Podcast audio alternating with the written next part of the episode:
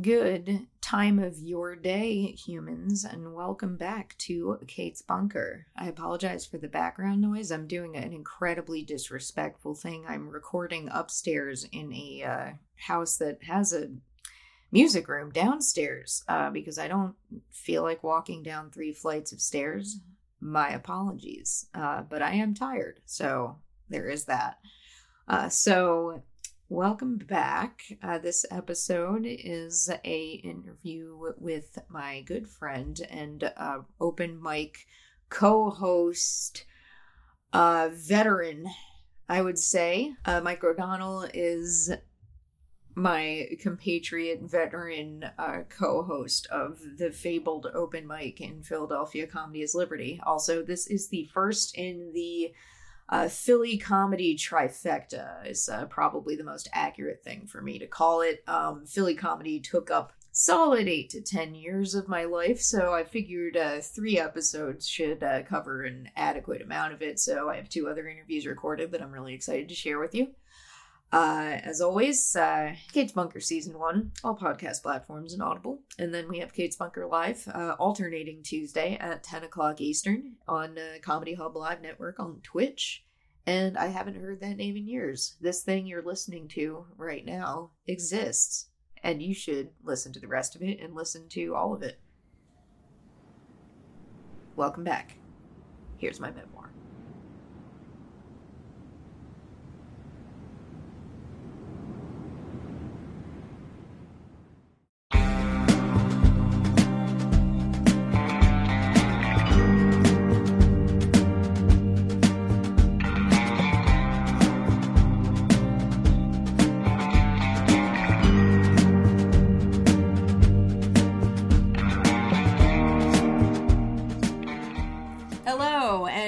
Welcome back to I haven't heard that name in years. This is Hannah Harkness speaking, your fearless, lazy um, memoir person um, that is uh, instead of writing a book uh, just publishing the interviews that would normally re- necessitate writing a book. But hey uh, i am now here uh, this is part of the uh, trifecta series of uh, philly, philly comedies getting three episodes because it was like something like eight to ten years uh, so this is the Comedy is Liberty episode. Comedy is Liberty is an open mic uh, that I ran with my co-host and guest today, uh, Mike O'Donnell. Hi, Mike. Hey, Han, great to uh, catch up. Yeah. Great to uh, you know be part, kind of reminisce, talk about the state of Philly comedy during that time and mm-hmm. like how we became connected and everything else. So yeah, looking forward. Yeah, yeah. No, so um when we so I I actually remember meeting you. I don't know if you remember meeting me, but it was a comedy train wreck gig at Curran's and it actually might have been like my first booked bar show that was a straight stand-up showcase because I was like performing in like variety shows before that and I had like performed at music open mics and stuff and like opened for Rocky Horror, but I wasn't performing with other stand-ups until uh, I I don't even remember how Jim Corhan found me. Um, yeah, I was just going to ask, how did he come across? Because I know that Andre, so Andre Bennett, a filmmaker friend of mine, who yeah. will definitely be brought up later, mm-hmm. uh, was friends with Jim at um, WK, not WKRP, that's the sh- that's the TV show, uh, KYW, KYW. They yeah. both uh, they both did stuff at KYW and knew each other, and Jim was looking to uh, put on some comedy shows, and Andre knew me as a stand-up, and then yeah, that's when I first met you when you were going by short stack back in those days. Yep, yep. No, we are definitely in the uh, the short stack block of the podcast. Uh, these are being yeah. these interviews are uh, these interviews are being released kind of in chronological order of uh, what time period I'm talking about. So we are like smack in the short stack years. Uh, it's been already been a couple of years because that was like my goth scene name and like BDS like like back in the day with the the like BDSM goth type scenes, uh, nobody used their real name, um, and a lot of them still have insane names. So, okay. But if I if I remember, was that like a kid nickname that you just that you just kept, or did you create that for the BDSM world? It. I created it and it was it was also not even for that. You know, honestly, you have to take it back farther because that was a, what I was using on comic book message boards and the joke was that I was short and stacked, like I was just short and had big boobs. Um, but it was also just like kind of like, oh, you wacky little short scrappy person running around kind of a, you know, nickname. But that was my screen name for a while on uh, Brian Michael Bendis's message board, message board, the comic book author. Um, he used to have like okay. a yeah, he used to have a message board in the early odds that a lot of other comic creators were on, like Warren Ellis and Mike o- Michael Oeming and David Mack and a whole bunch of other people um, were all like it was kind of like both creators and fans that were on this message board. So it was my screen name on there, and then it was just like kind of my scene name, which is like if you're like a club kid type, then that's a thing too. Right.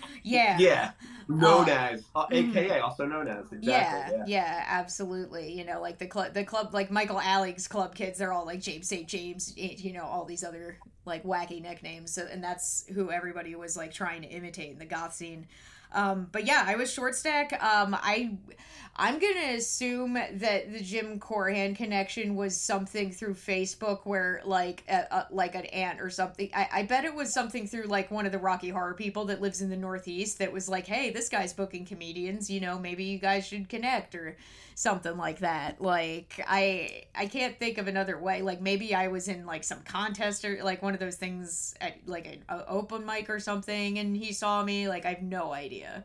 Um, yeah, that's funny. That's funny. But yeah, I remember. Uh, I remember those shows. Uh, mm-hmm. they were such a hodgepodge of ridiculousness oh of different God. things he was trying to put together. But uh, sometimes it worked, sometimes it didn't. But it was always. But yeah, it was a good time and uh, it was fun. It was it was a fun group, like, uh, mm-hmm. and it was definitely connected to when I started. So, Comedy is Liberty was born. So, uh, I don't know if you remember.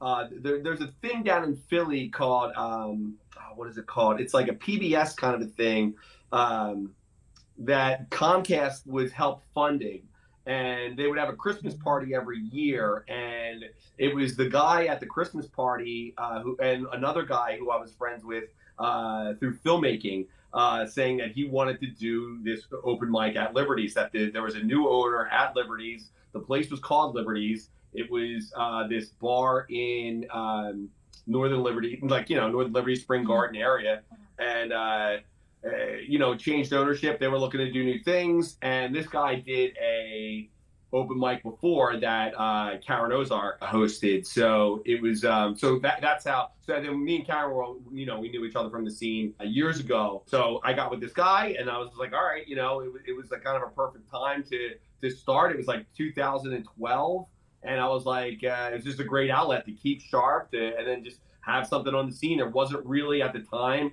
uh, a functional, regular open mic on Wednesdays. Uh, and it was just a Wednesday kind of the perfect thing to start, you know? Yeah, and I I remember I think I might have even shown up at like the first one, um, because at this point I knew you through those uh, those comedy train wreck gigs. Which, by the way, I I'm suddenly conjuring an image of a comedy train wreck thing. What was that weird catering hall um thing where he like set up a curtain like in the middle of the room but it, it, like it, it, was like there was like wasn't there like like some kind of like modular stage he did where there was like a red curtain set up in the middle of the room and like a box you were standing on um when you know oh yeah i mean it was definitely like it like what? jim had a thing if there wasn't a stage he didn't like the comics being on the floor which i yeah. give him credit for that i give him credit so, for that too so like if there was nothing he would try to build some kind of temporary whatever type mm-hmm. of situation. Um, and you know, sometimes like like everything with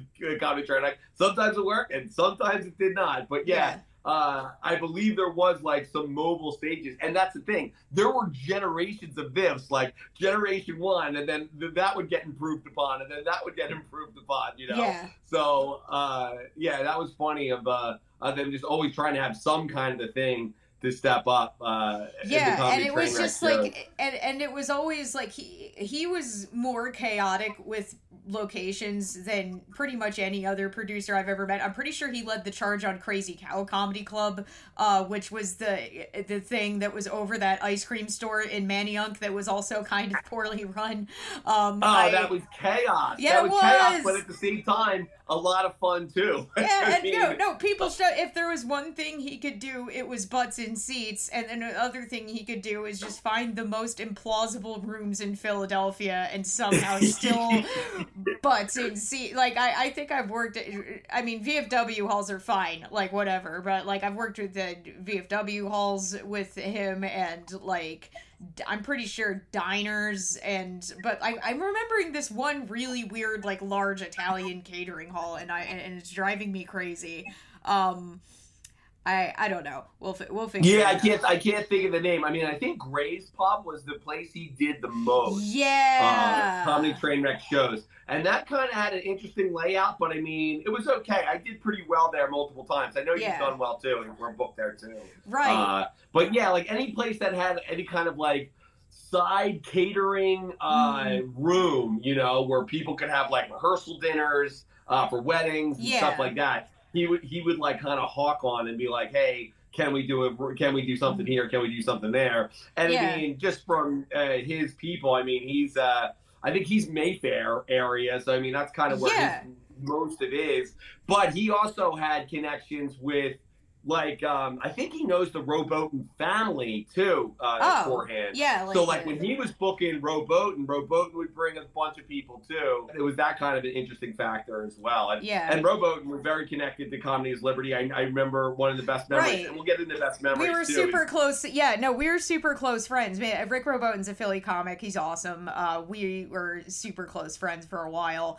Um, but yeah, I just wanted to like back, backtrack for half a second without like that. Just I realized those weird venues. I loved getting booked in Northeast Philly. I think it takes you it takes you outside because there's definitely cliques in Philly comedy and the Northeast Philly, even comedy cabaret, uh, as objectively bad as uh, a, a, room in the side of Motel Six on the Boulevard can be, um, uh, is still a party. Honestly, um, you just drink the three dollars. I mean, that, what, what, what's crazy is that that was the only game in town for as long as it was. It was yeah. literally the Laugh House was the only place in Philadelphia, and like in Philadelphia proper, and then mm. Comedy Cabaret, which had like six or seven rooms scattered throughout South Jersey. They had a room in, I think they still have a room in they Doylestown. Still, yeah, they still have the Doylestown uh, over the Mexican restaurant, and then they have Northeast right. Philly inside of the Motel 6. Again, you know, honestly, the producers that are best at butt, butts and seats are also the most outside the box for venues. They're not trying to go anywhere cool. That's how they make it work. Right, because you keep yeah. overhead low, and you're just like, all right, if you can only just go to some place, you know, uh, like pretty close to you, and and the talent is pretty good, uh, yeah. then generally you're you're you're okay. You and know? like so, parking, yeah, and and just like parking and accessibility and all that kind of shit, you know, and also like how much el- do you think the local residents have to do that night anyway? Because in Northeast Philly, I think the plans are usually just drink somewhere else if not there. Um, so why not do comedy? Um. yeah, exactly. And, and, there's also like, I mean, for the comics, it definitely works because you generally expand your repertoire because, mm-hmm. as you know, what works in center city rooms doesn't always work in suburb rooms and everything else. No. And you kind of, you know, nope. you, you, hone your skills, mm-hmm. and it just, and as you grow as a comedian, you learn you know what works in one part of the country doesn't work in other parts of the country. You know what I'm saying? Yeah. So it's all about like building and what works where and everything else. Uh, but you know, be, being sharp uh, and getting that stage time in front of different audiences, so you could rock out anyone. You know.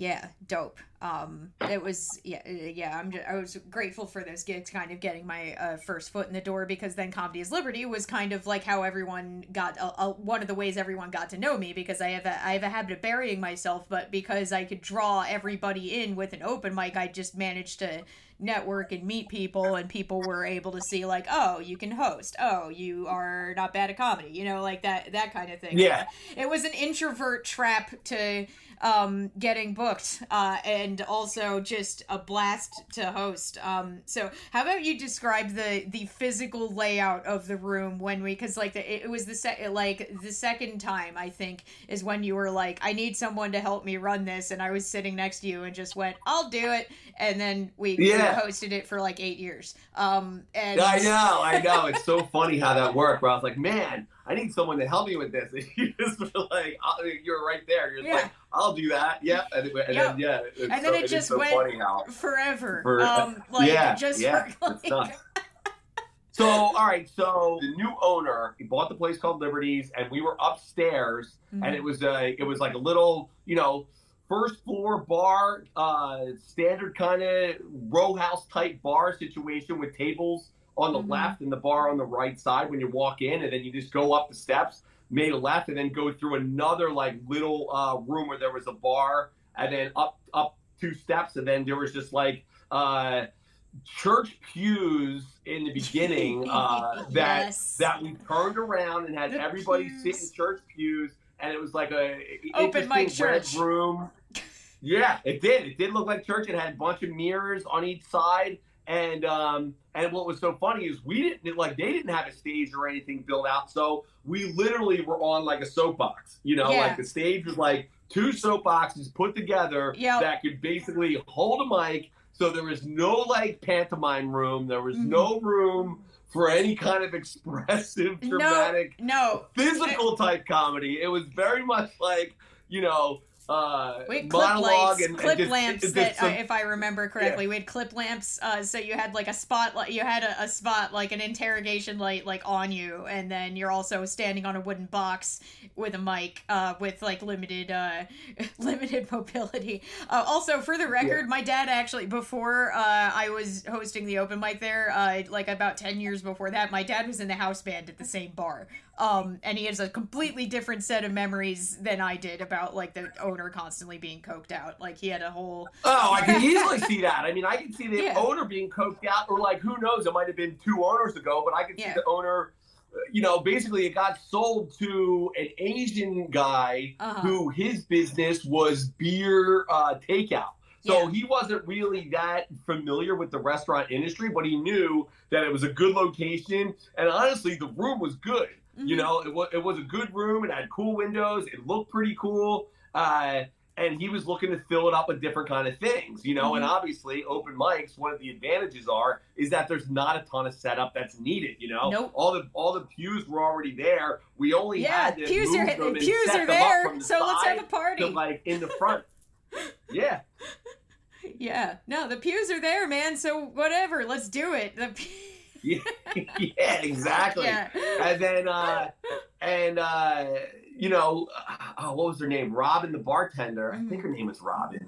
Yeah, we, and near Remember the end there, we had near the end we had Bonnie, but I forget who Bonnie, the original yes, one. Bonnie. Yeah, no, we had Bonnie. Yes. I still have a I still have a bracelet she made me. that These all these black skulls and spikes. Oh, also, I just real realized something. Um, I completely forgot about is that one for a sec hot second there in the beginning we were doing every Wednesday, but one Wednesday a month there was a meeting for uh, a BDSM support group that I was also in. Um, and yes, it was so I absolutely remember this. Fucking confusing for people walking up the stairs because they're like, "Oh, it looks like a different meeting," but Han is there, and I'm just like, "No, dude, this is uh, this is Mast. Um, this is an old uh, yeah, this Philly is this Leather is something Society. else I'm into. this is something else I do. Sorry to bait you. Uh."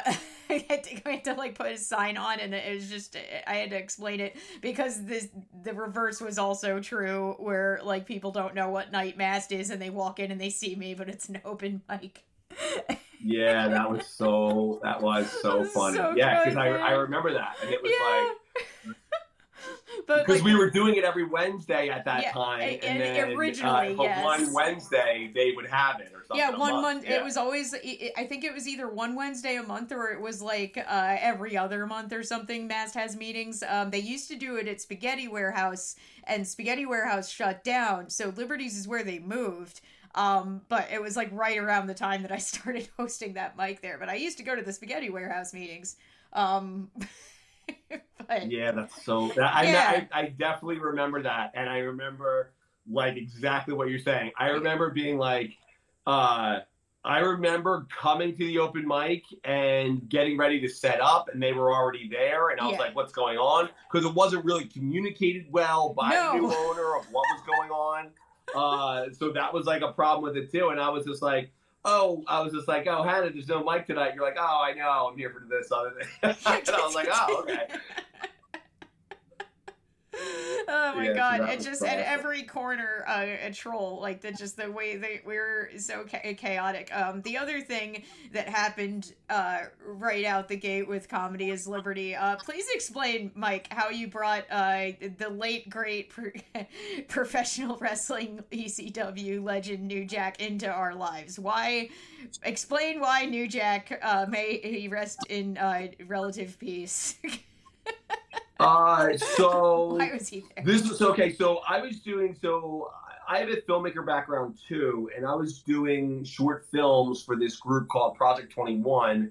Now, Project Twenty One, it was kind of like a uh, uh, an improvement on the 40, 48 hour film festival where people would make an hour and 48 uh, hours. This was it was called Project 21, and you made a 10 minute film in 21 days. So you know the product was obviously a lot better because people had more time to like focus on different kind of things. And each of your projects had to have uh, a secret like an element that they announced on the kickoff so you just didn't have a film in the can that you could like hand in. So it, it was great kind of an exercise for a lot of up and coming filmmakers people who wanted to you know get involved in different projects and it was a good incubator again to like for people to kind of network with each other and see what work they were doing so I did uh, a film for that, and we had a like a, a wrestler. So I didn't know that ECW was Philly based because I'm dating myself now. But when ECW was really popular, I was in college, so mm-hmm. I didn't know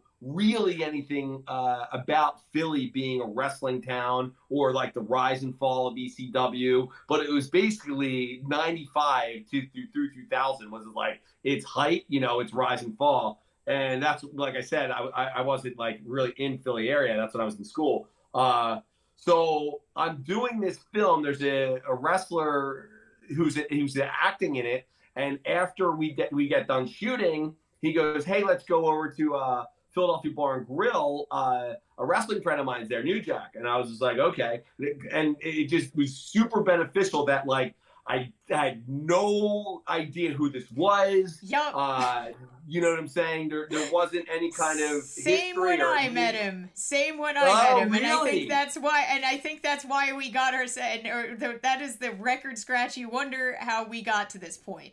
Um, yeah. neither of us That's knew so who funny. the fuck he was when we met him. like, yeah, so that and so like so so we go in. I mean, it's just bar hanging out, and then obviously you know the the, the ex the ex wrestler you know was like used it as a flex, like, hey, I'm in this movie. You know what I'm saying? So New Jack starts talking to me, and he's like, uh, uh, you know, obviously he he like by that point he already done like the Beyond the Mat stuff, you know, and he was just like, I'm looking to do some stand up comedy, and I was just like, well, I'm the perfect guy to talk to.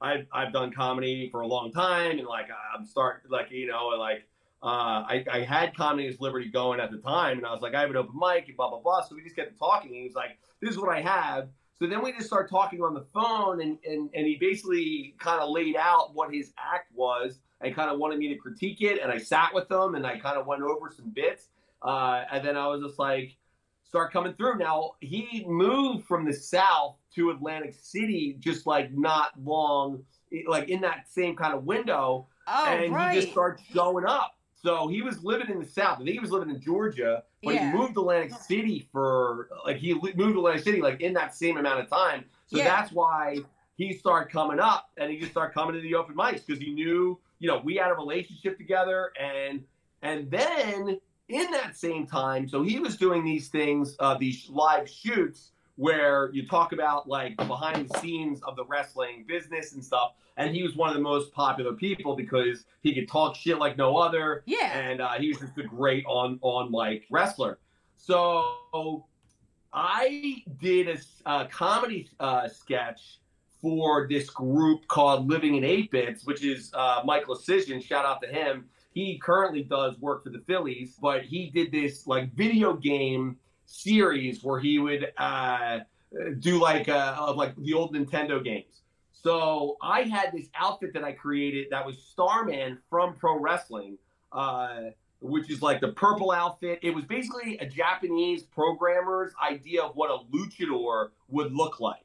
Mm-hmm. Uh, that's what uh, Wikipedia says about like about them creating Starman. But it was a very popular game. It was one of the original NES games. I created the costume and I did this sketch with uh, with Michael Decision for Living in 8 Bits, and I showed it to New Jack. And then New Jack said, I'm doing a shoot. Come dressed as Starman and we'll like fuck around and we'll like do some improv stuff and it'll be funny. And I was like, okay, totally good time. And then we did that too.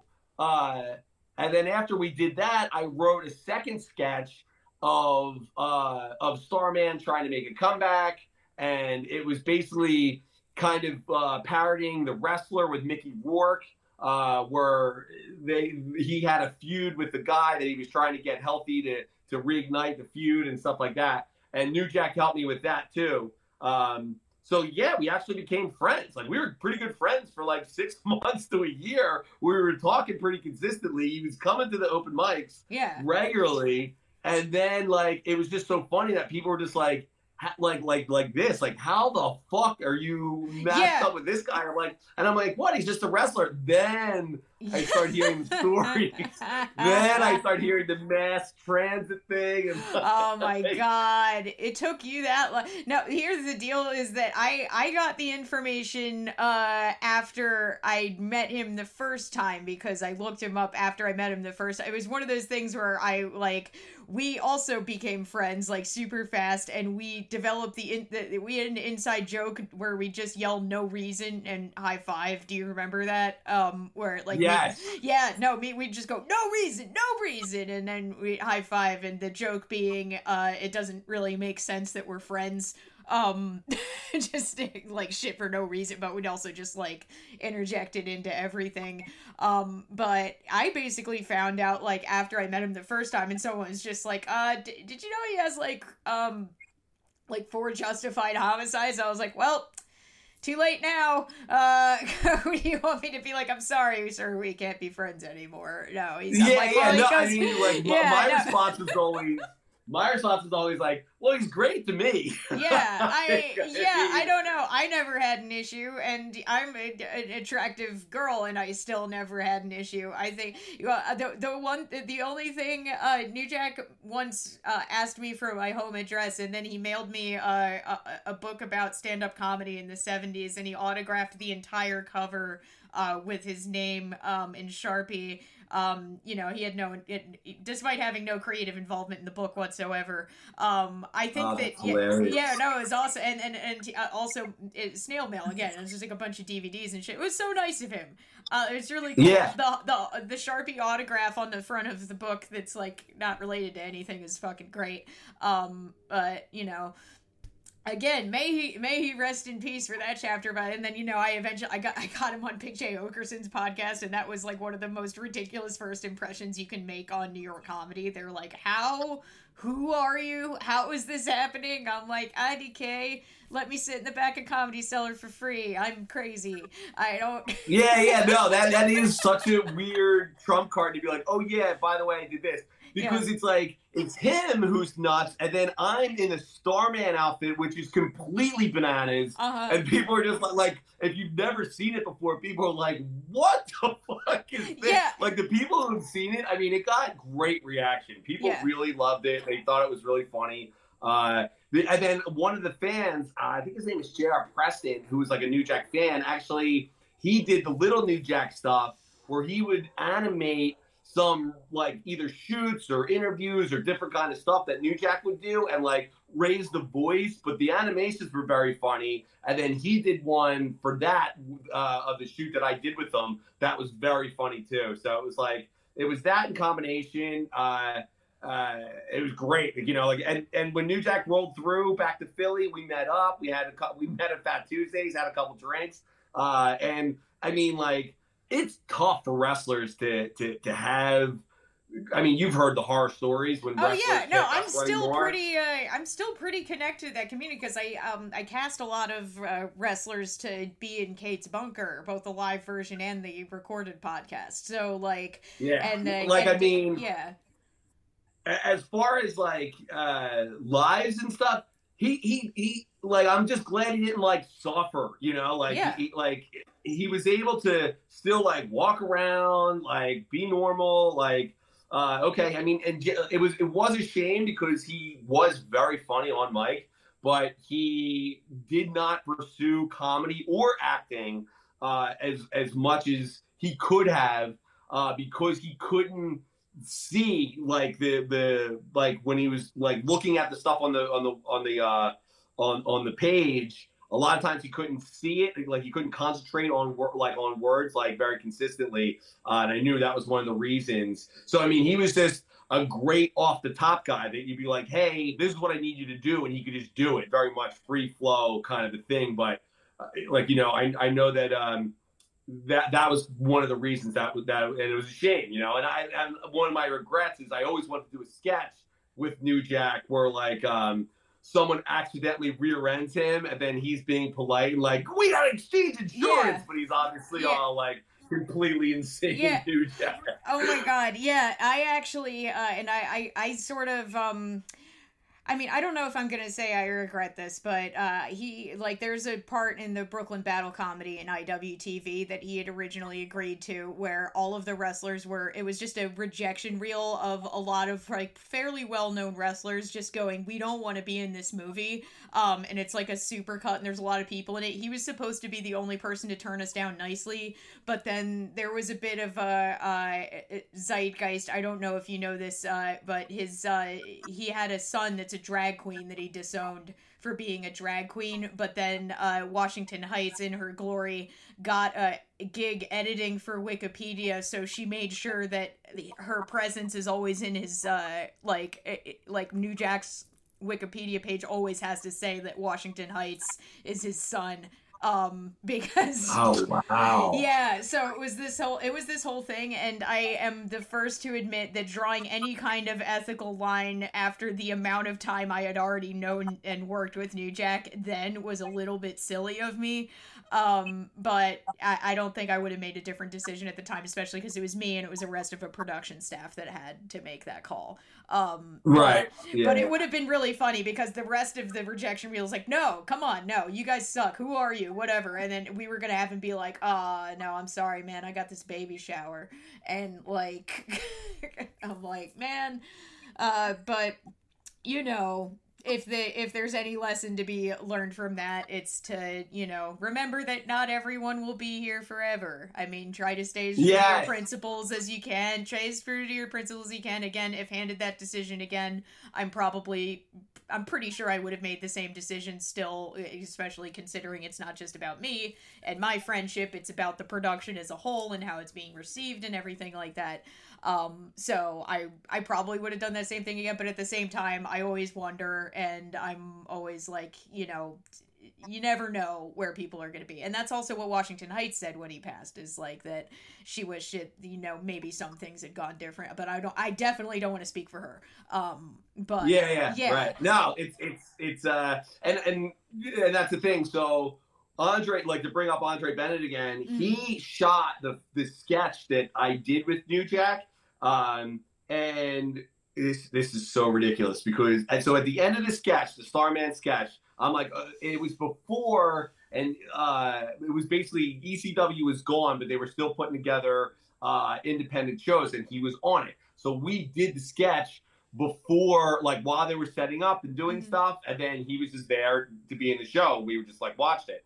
So we're getting, we're done. We're in the, I'm in the locker room with Andre and then Balls Mahoney comes in, and New Jack starts beating the brakes off Balls Mahoney backstage.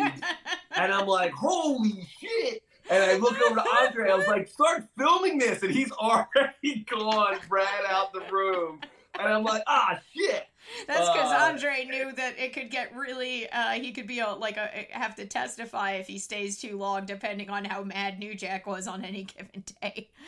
like, well, but but but plus, yeah. uh, like Andre was a huge wrestling fan, so right. he knew all the backstory right, right. how potentially dangerous New Jack exactly, could be. Exactly. So he's like yeah, I'm not getting caught up in this wake of potential lunacy. Yeah. Uh, but yeah, it was it was it was so nuts. And then we went out uh, for the show, and it was it was a wild show. Like I've never experienced. It was my first and only like real like independent, you know, where like the crowd was just like uh, nuts and the welcome back chants and the this shit rocks and all that stuff. All the chants were so fun and ridiculous and yeah, it, it was uh, it was interesting to see and I can only imagine because that was a shadow of what ECW was. Which mm-hmm. I anyone I talked to, were you at ever at an ECW show? Uh, no, I actually uh, I have not been to an ECW show. I, I did not. I, mean, I did not go during the know, time. Yeah, yeah, I was. Uh, yeah, and I, I'm also. It, it, it was. I like it took a while for me to get into wrestling, but at the time I might have been like young enough that I would have been like, ew, blood. Um, so yeah. like it, it, it, took it took me a while for me to get like deathmatch wrestling is something that I was only like really watching in the last five or six years. But yeah, yeah. I I mean I watched New Jack's matches in particular. Uh, I think that the one that was like his his last one, or at least one that he pronounced to be his last one. Um, there was this one moment where like all, everybody had been cleared out, all of the chairs were knocked over, and there's like blood everywhere. And then there's this like one boy who looks like he's ten, kind of standing alone in the chaos, frozen. And I'm like, I hope that kid's okay um because yeah, he was just right. like i was like no dad anywhere this kid's standing there i don't know why i was like wow i'm like that kid's either completely desensitized and he's fine or like this is his bad or he's this telling is his, his origin story about it right now yeah this is his fucking origin story he's like i couldn't move yeah. there's blood everywhere uh, yeah um you know. Hopefully. But yeah, having having that relationship with somebody like that, mm-hmm. it was so it was super fun. It gave us credit. It gave the room uh, some credibility. Yeah, that was it gave fun. us the funniest goddamn open mic street cred you could possibly have. It's so fucking funny. Like no, there's no yeah. reason for us to have that. Also, it added to the the lore of the room for uh, L O R E, but also L U R E. Now that I really think about it, but the um the the yeah the uh lore of the room had you know the whole thing of like people going up and trying to say shit that sounded kind of racist, uh, but then New Jack would sit there and go, "Ha!" Every time it was like a black joke, he'd have his arms folded and he'd go like, "Ha!" ha! Ha! And it was and you could see them like shitting themselves. Um also eddie finn's uh, second stand-up set ever is eddie finn is a, a frequent comedies liberty attendee. I just went to his 30th birthday show um, he and he he started at his comedy at Comedy is Liberty because he was nineteen. Liberty, yeah. He yeah he was he was nineteen and he was allowed to be upstairs. Um, because right, yeah, his mom, his mom DM'd me. Mm-hmm. She was just like, "Hey, can he come through?" And I was like, "Yeah." And that was cool. And, that, and that's the other part that's mm-hmm. like so but, amazing yeah. that like we did, we broke, we broke some people in in their 1st mm-hmm. time, and like you know, uh, definitely a lot of people came up to me and said it was their favorite mic and like yeah. you know so it, it was a big was impact like, uh, but what yeah. i was specifically referencing is that his second time doing stand-up was following new jack. Um oh, and oh, that's great. he says that all the time. He's like yeah he was up there doing material about killing people and i was up there going like uh, my brother's mean sometimes yeah, yeah. Just, what's the deal with Netflix? yeah, what's going on? Dating's hard. Um, yeah, it, right. It just it just makes it, and you know, so you have to imagine we have that. We have the falling apart stage. Er, we have no, not falling apart stage. We have the box stage, and then the pews. Um, and then we had uh, there there was two waves of um, I don't know if I want to call it failing upward, but there's two waves of us getting new stages built around us um, when we did not do anything about that. Um, the Bourbon and Branch stage. So, it, like, can you can you talk about when it changed hands to Bourbon and Branch? Yes. Yeah. Yeah. yeah. So, so uh, Han Chang was his name, uh, the, the delivery guy, uh, the takeout guy who bought Liberties, and he just didn't know the bar business. So he was like, all right, I, have kind of had enough. This is going to take more money than I'm willing to sink into it. I'm looking to sell. So he ended up selling to this organization had a couple restaurants, and they changed the name to Bourbon and Branch. And they actually put some effort into the, the upstairs where they revamped it. They put a stage uh, in there that was like nice because they wanted to get music acts, and they actually had a guy booking uh, rooms and stuff like that. So it was good and it was bad because uh, it was good that they put the effort in and, and the quality of the, the room was good, but at the same time, they were looking to get their money back on that and booking as much, uh, many acts where you had to pay at the door. So, like music stuff, anything that you could get in, like actually people would pay, they would bump us. So, we were always last on the list. And the writing was kind of on the wall after a little while that uh, it, it wasn't going to keep, it wasn't going to work out there. Um, so you know, it was good while it lasted. It was good to see the upgrade, but at the same time, it didn't last long because we kept getting bumped for uh, like when I was asking what night it was, and they were like, "Well, maybe we should charge people." And I was like, "It doesn't." Open mics, as you know, do not work if you charge people. No, nobody's gonna go, and it's also kind yeah. of uh, borderline immoral because the only people that are gonna pay to go up at an open mic are like uh, people that are like new enough that they don't understand how things work, so you're essentially scamming them. Um, yeah, so right, exactly. It's yeah, not, yeah, it's not cool to do that. Um, I, I will say, yeah, it was cool because for a hot second there, we had the stage. They're like, okay, you're grandfathered in. You can do one Wednesday a month or something like that. Because like, wait, I think it was only weekly for a hot second before it went to monthly. Um, but yeah, that was another change. Yeah, that was yeah, another change. It, it went to we monthly when we went to Bourbon and Branch. Yeah, um, right, not right. when we went to, but when it uh, it, it coalesced when around us. Um, yeah. I think this is the beginning. I mean, it's always funny that we've always got some kind of weirdness with the stage. There was a second there where the steps were really bad, and I think also a second there were people using a tree stump to get onto stage. Am I am I remembering that right? I remember stepping uh, on a tree uh, stump to get up to that stage. Like that's funny. I I, I, don't, I don't remember that. I I mean I I tried to keep it safe. Uh, but yeah, no, that was never up to us though. It was the venue. Yeah, was, yeah, yeah. It was, it's like we either had, to, and then the room itself also had the like run down two tiny steps up a couple steps, and then you get into the room, and then well, that, well that, that's the thing though. That was the thing. I do remember this. I do remember when they first built out the stage. I mean, it was very much for musical kind of acts, and that's what they were thinking, which is only one time on, one time off. You know, mm-hmm. where an open mic is person comes off, person come off, person come on, person come off like yeah. a million different times. So uh, it's a very different animal of True. like what you have to worry about steps wise. Uh, yeah, no, they're not. They weren't quite uh, looking for uh, safety or anything like that. Um, so and then uh, there's also a lot of weird carpeting on the stage. I think they like they, they didn't quite have it. You know, they, there was a lot of like reclaimed wood hipster nonsense happening everywhere. Like they kept trying to replace various pieces of furniture with stumps. Um, that was why we were climbing on a stump. There was at least one day where we had that, and then there was like just there was a stump on the stage uh, that people were yeah. using as a stool. Um, and then there's like also like Christmas lights at one point, but it was also a lot of random carpet, if I remember correctly. There was like five carpets on that stage. Yeah, it didn't totally matter. And and random and random storage stuff because there's yeah. stuff from the bar that like anything that kind of was overflow downstairs would mm-hmm. would make its way up there too. Yeah. Uh, and then there was an yeah. additional attic. Sometimes comics would sit on the steps that led up to the attic. I forgot there's a third floor. The third floor is where my dad said, legend has it, uh, the owner, when my dad was around, was like, that was the cocaine room, was the third floor.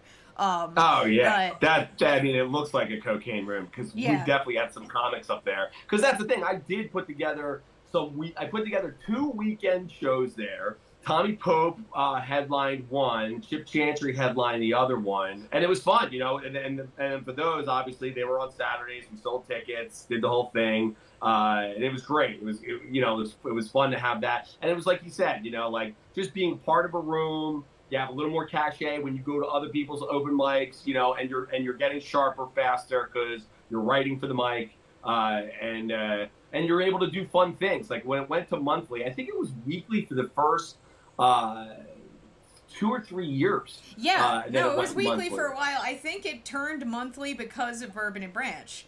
Like, yeah, I, right. I think yeah, that yeah. that's that's why it was when it changed hands. But um, it ended up being like a happy ending for us because then that is when we had our our second ma- stage makeover that was just pure that this wasn't dumb luck because if we weren't good uh lauren wouldn't have offered us the room but lauren upgraded us to the trocadero uh lauren uh, do you know yeah, how to pronounce so that... his last name or yeah Lauren uh, Lepre. Lepre. Yeah, Lepre. Lauren Lepre. So Lauren Lepre is a uh, filmmaker friend of mine who, uh, you know, who I also kind of knew for Project 21, and he uh, fucked around in the wrestling game too for a while. Like he he kind of went to ECW shows and, and knew some of those guys and everything yeah. else. But I put him in something, and then uh, and then we knew each other. He he's actually done a couple cool documentaries. He did PA Hardcore, where he traveled all around Pennsylvania, going to like venues and uh, punk bands and interviewing all of them to talk about the hardcore uh, punk scene in Pennsylvania. I don't know what windows, what window he was covering. I know it was like 90 ish, 2000 ish, but uh, I'm not exactly sure. Uh, but it's cool. Uh, I saw some of it. It's definitely cool. And then he did uh, a feature film called The Dark Military. So we were friends from you know filmmaking and stuff.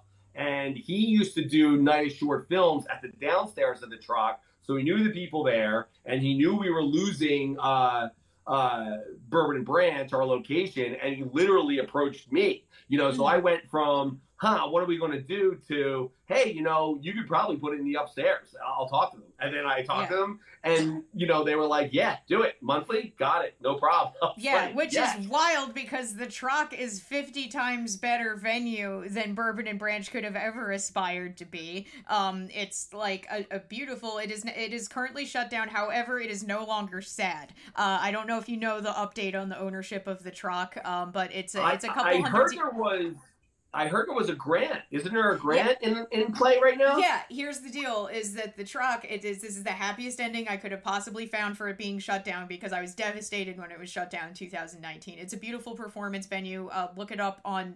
There's plenty of history articles about it. It's like 300 years. It's, it's from like the 1800s. It's been an opera house. It's been a burlesque house. It's been a Chinese movie theater. Uh, but w- it shut down, uh, not able to make enough money in its uh, then incarnation as a primary, like a rock venue. I went to like Dracula's Ball, the big goth to do every year was there. There's BDSM parties there. There's comedy there. Like a, a Bert Kreischer taped his special there. I went to see Dan Soder tape a special there. Uh, Duncan Trussell came through. Real underrated as like, like big bigger comedy names and a lot of really great people um, performing there, and it's a legendary venue. Um, and it shut down and i was devastated in 2019 but happy ending. Wealthy chinese investor has shown up and wants to preserve it as a historical legacy of chinatown which means they are going to fix the building which is good because as cool as it was as a rock venue we were treating that building like shit. It was falling apart. Is a mosh place. Moshing is not good for buildings so well, I mean, just yeah. just in general, venues get the shit kicked out of them yeah. when, their when their specialty is like rock and yeah, like, exactly. you know, different stuff, and you're and you're rocking mm-hmm. shows there all the time. And, and we and that's the thing. We were in the upstairs, but there was the upstairs and the downstairs that yeah. like did stuff and everything else. Uh, but yeah, it was great to be part of the history. Absolutely. Oh yeah, Super it's cool that we were, were like at, yeah, it's cool that we were like at the end of its life and we had a great show there. It was also awesome that w- that room had this magical quality where the comedy booker only showed up on days we were packed. I don't know how that happened. It was every ah, single uh, time. Funny. Every single time that guy came through, the guy who's responsible for you know booking uh, you know, like Duncan Trussell and all these like stand-up comedy tapings. He wasn't there every time, and we weren't. Uh, we we had solid attendance like most of the time. Uh, every once in a while, you have a dead night, but for some right. reason, every single time that guy just happened to be there, we were packed, and I was just like, "This is the magic of the room. It wants us to stay." Um, we had a killer bartender. We had Bobby, but yeah, it was uh, we we got upgraded. It was still monthly, uh, but we didn't have to have a cover charge like and and then you know it just started seeming even more ridiculous because you know after Troc lets you have to have no cover charge we're like what the fuck is up bourbon and branch's ass um that they well yeah but I, yeah I get, I get that but at yeah. the same time like it, it, was where they were like yeah. i think they kind of knew that they were at the end of the rope so there's like all right we might as well just throw this yeah. in here and get right. get some revenue in the door because mm-hmm. we know that the end is near. Whereas mm-hmm. Bourbon and Branch were like, we just put a shitload of money in the stage. We want to try and get our investment back. So I mean, you know, it wasn't it is what it is. You know what I'm saying? It all worked mm-hmm. out the, the way it was. And the best, the, the, the, funniest, I mean, you talk about steps at the other place. Oh, yeah. Uh, the Trocadero was nuts because the steps are right in the front, but there were steps to the side, and multiple people tried to go from the steps on the sides to the stage, but there was this wooden cutout, and they would clip their shoulder. I'll never forget Fennell uh, Brian Fennell, a stand-up comedy uh, guy who's hilarious, very funny. But he did that clip, like went down, and then remember the other guy that your dick is so ugly guy. Oh yeah, uh, yeah, Russell Hubley. Um, he does a joke where he uh, jumps off stage and points at every single guy and yells, "Your dick is ugly." I don't remember what the exact punchline was, but he he's memorable for it. Um, but he uh, definitely fell off the stage. We had we had we had some spills. Uh, we definitely had some spills. I think that was the worst one. That was the that worst dude, one. Because most people fell on their way up because they tried to go from the side steps right to the stage and yeah. like clip the uh, venue. But uh-huh. he was on stage uh-huh. and there weren't that many people in the gal because how it's set up is like there's uh, a galley of like tables down below. Then there's a bar to the side with a bunch of uh, mm-hmm. uh, bar stools, and the majority of the crowd was at the bar on the bar stool. So he's just like, mm-hmm. "I want to talk to you guys because you're where the crowd is," and just miss uh, allocated how much he just didn't calculate the gap. Went. Yeah. Yeah, it no, went totally down. Oh my god! I the was, gap yeah, no, the, the the arrangement we had was some MC Escher nonsense with like arches and like the bar was elevated above where the show floor was, and then the stage was at a different elevation. So you had you kind of had like yeah, and then the, the, right the sound booth was also at its own separate elevation, kind of like raised yeah. up with its own stairs, and I was like perched up there, and then the, you you had to walk up a pretty damn long staircase to get to the room in the first place. So it, it was like we we just kept getting new video game levels as we ascended through the ranks of Comedies Liberty locations. we just kept yeah, adding, definitely. We just kept adding hazards. oh just... my god! But I'll never, I'll never forget because my brother was actually at that show that he fell off that stage, and like mm-hmm. everybody was like, "Holy shit!" It, it was like, it's pretty. You know, there was always, quick. and there was always one of those. There was, and that's what I love the most about it. I mean, there was always like at least a line of the night or a moment of the night, you know, that like kept people coming back and kept people remembering it, you know. So, mm-hmm. uh, you know, I loved it. I loved doing it, and the fact that we were both able to do it is, is definitely a blessing. Yeah, I mean, uh, you want to run down some uh, uh, comedy is liberty moments with me? Uh, like what? What? Like we we could just alternate. Like what? What's one you have? Like uh, definitely your is so ugly you fall off the stage. Uh, uh-huh. definitely New Jack, and then definitely the Drew Garrison. Do you have that one? The lotion. Oh prop? yeah, yeah. No, the Drew Garrison, who is also a voice actor in Kate's Bunker. Um, he plays uh, Reverend White, who's a, a, a alien uh, preacher for Spider Church, that uh, which is a, a pyramid scheme organization. I, I, have to explain Kate's Bunker to you uh, later uh, at, off this call, but yeah, no. Uh, Drew Garrison in the voice of uh, Reverend White, uh, a Southern preacher for an alien spider pyramid scheme religion. Um, he is uh, he did a stand-up bit that involved a, a, jacking off act out where he bought he brought lotion and sprayed it everywhere, and it was magical and unexpected. Um, yeah, it yeah. was definitely performance art. mm, it was it was magical, and that was in the original location too. I think it might have yes. been that, like we might have still had church pews when he did the. Uh, yeah, he hit the pew with the lotion. yeah, he hit the church pew with the fake, uh, the the symbolic skeet, um, the, the figurative skeet. Uh, um, yeah, I. Uh, of moments that I remember. Uh, there is the time that I had a guy come in that like was dragging a, a clock on a leash like a pet, like a wall clock, like an analog wall clock. Um, and he had it on a chain, um, like an actual length of metal chain, and he was dragging it behind him everywhere. And then he like asked me what time was before I went on stage, like what your perception of time is, and I gave him some hippie answer. He's like, "All right," and then he like dragged it, like we call him up, and he dragged it on stage with him. I still have a picture of him standing on stage with the mic, and like I'm pretty sure he didn't do that great. Um, but he had a clock on a leash like a pet. Um, and I yeah, definitely. Madness. Yeah. Oh, there that, was the that's time. wild. Oh, there was the time that all of your friends, who I, I remained friends with after the fact, um, uh, a whole group of people showed up because they had all just rage quit a haunted house together. Like the audience was like mostly, Oh, that yeah, was- that was, uh, Yeah. yeah, I love the, I, I love that crew. I still, uh, Dave Ferrier, uh, I still, Yeah, Dave Ferrier. yeah, Dave yeah. No, I still uh, see him, and he. I saw ran into him at Zombie Crawl later. They're all like goth and into special effects makeup, but um, yo, no better audience than rowdy group of scare actors that all just quit Eastern State Penitentiary as a group. That was that was fucking rad. That was yeah, that was Yeah. hilarious. Uh, uh I think uh, I remember Peggy O'Leary having the great line. She's like, "I get it. You have purple hair. You're interesting."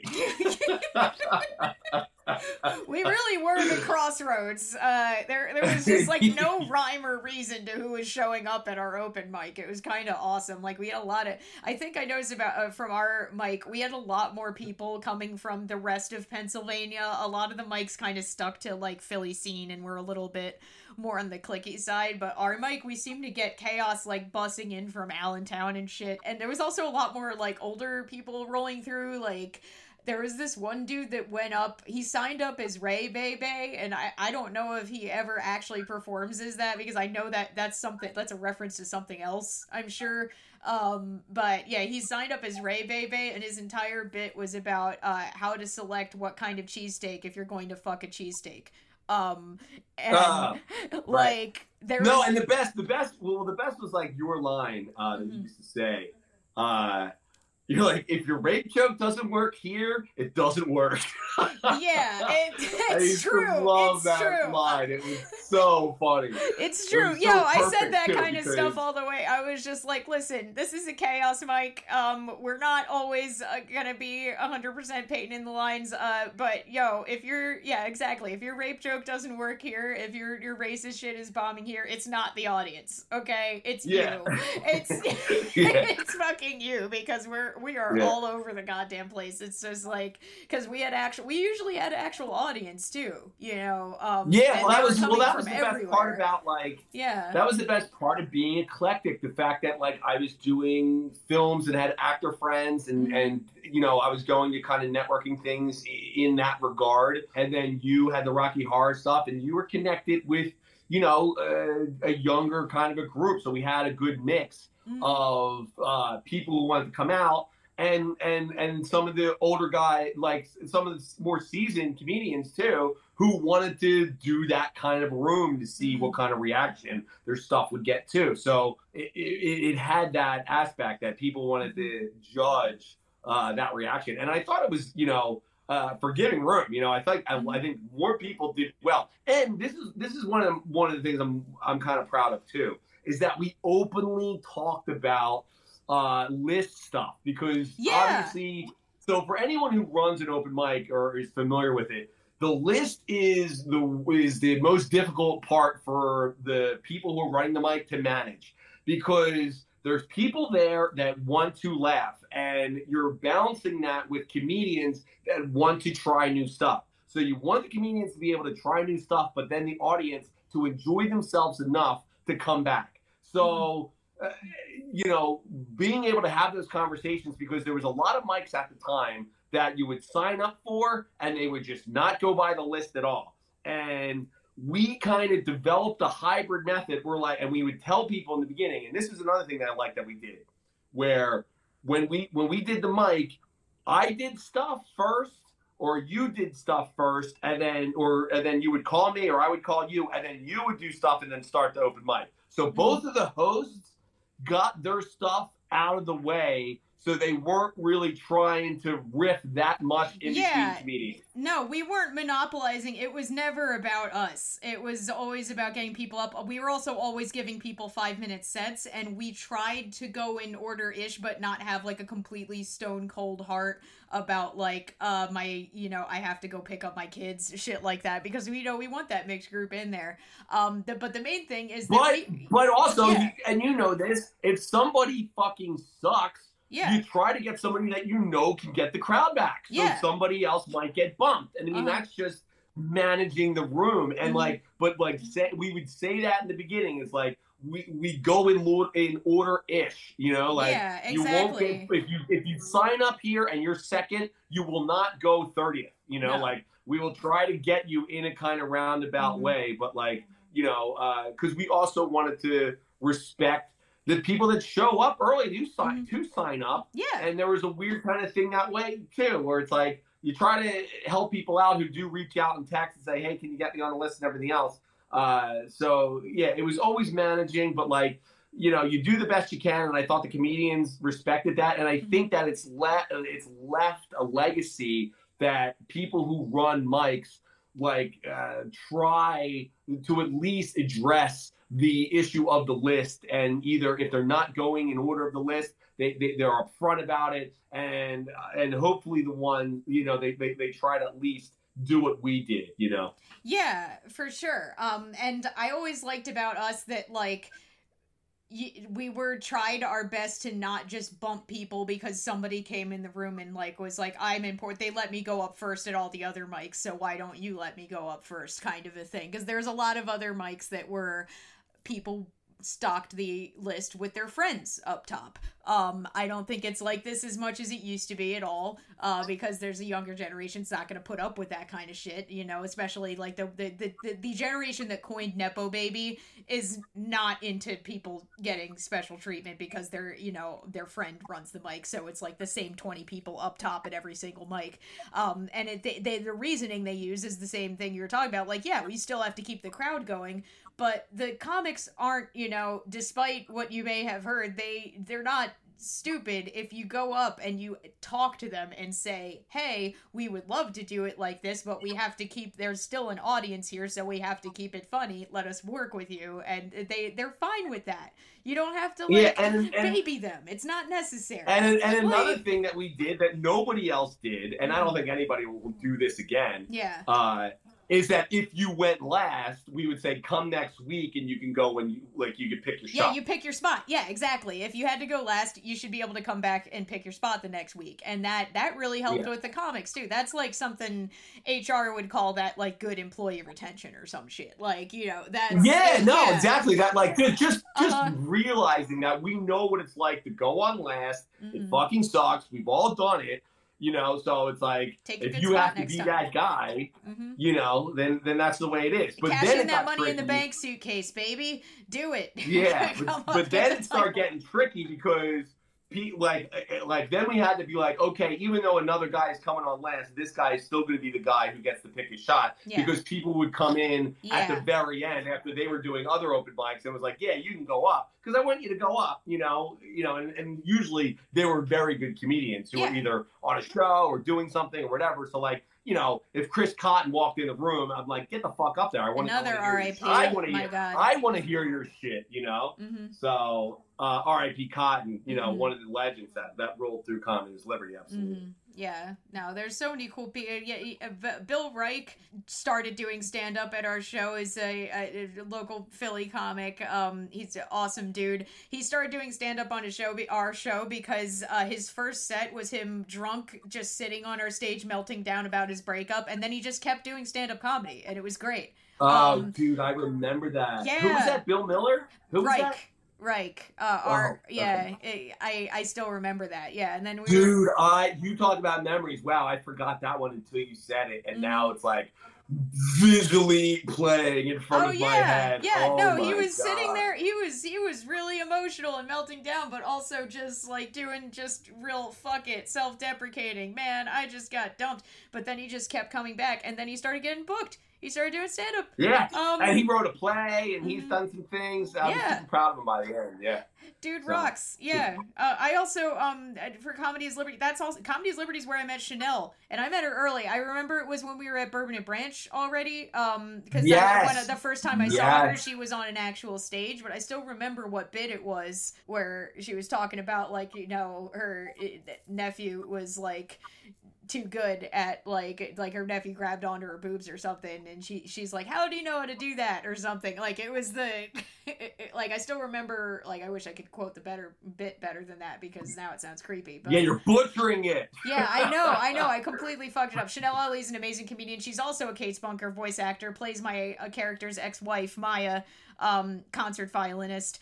Uh it's that like I oh guess. Oh my god! There's yeah, so many people that are Kate, yeah. There's so many people that are Case Bunker actors now that I just like met in uh, early phases of comedy. Um, Steve Miller Miller gets a separate episode because we still work together. Oh my god! Shit. Is he do? How much stuff is he doing for Case Bunker? Is he doing a lot? Oh, he's Toe Hogan, um, our our our basement Joe Rogan parody character. Um, and he's ah, still uh, he's a staple. He's always going to be there. Um, ah, that's I love it. I love. A, uh, he's a dude I miss. He was so weird that I loved, and then that's the thing, like mm-hmm. seeing people just do the art, just do the art form and be totally bananas and totally weird. And Steve Miller Miller, number one, I love the name, like uh, Steve mm-hmm. Miller, who's like a famous musician, famous you know Steve Miller band, but like Steve Miller Miller, mm-hmm. uh, you know, and just his whole thing, like, and then obviously Truth or Elvis when you did Truth or oh, Die yeah. Party Oh yeah, is classically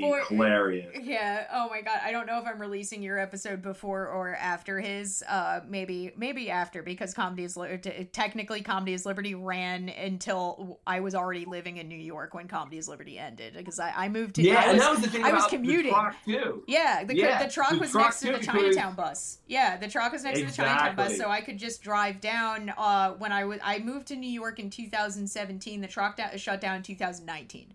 Um, so I was uh, co- uh, commuting to host this open mic for two years because it was that yeah. good to me. I would miss several because of the traffic occasionally blocking me coming out of the tunnel. And at the time, I was also director of human resources for a chain of barbershops. there's a reason there's a damn memoir podcast. I have to. I'm trying to keep all this shit straight. Um, yeah. But but yeah anyway steve just so you know steve lived happily ever after. He just got uh, married um, he had a he had a star wars wedding uh, at the um, akron ohio city hall at 10 o'clock in the morning on a thursday. Um, i i did not get the zoom link for that. There's a bunch of people. when? It was like this year. It was like may the 4th nice. this year. It, he that may on may the 4th a bunch of people had like star wars justice of the peace weddings in akron ohio at the same time. Um, and he got in a local news article for it. Uh, but he lives in Delaware. Him and hubby live in Delaware.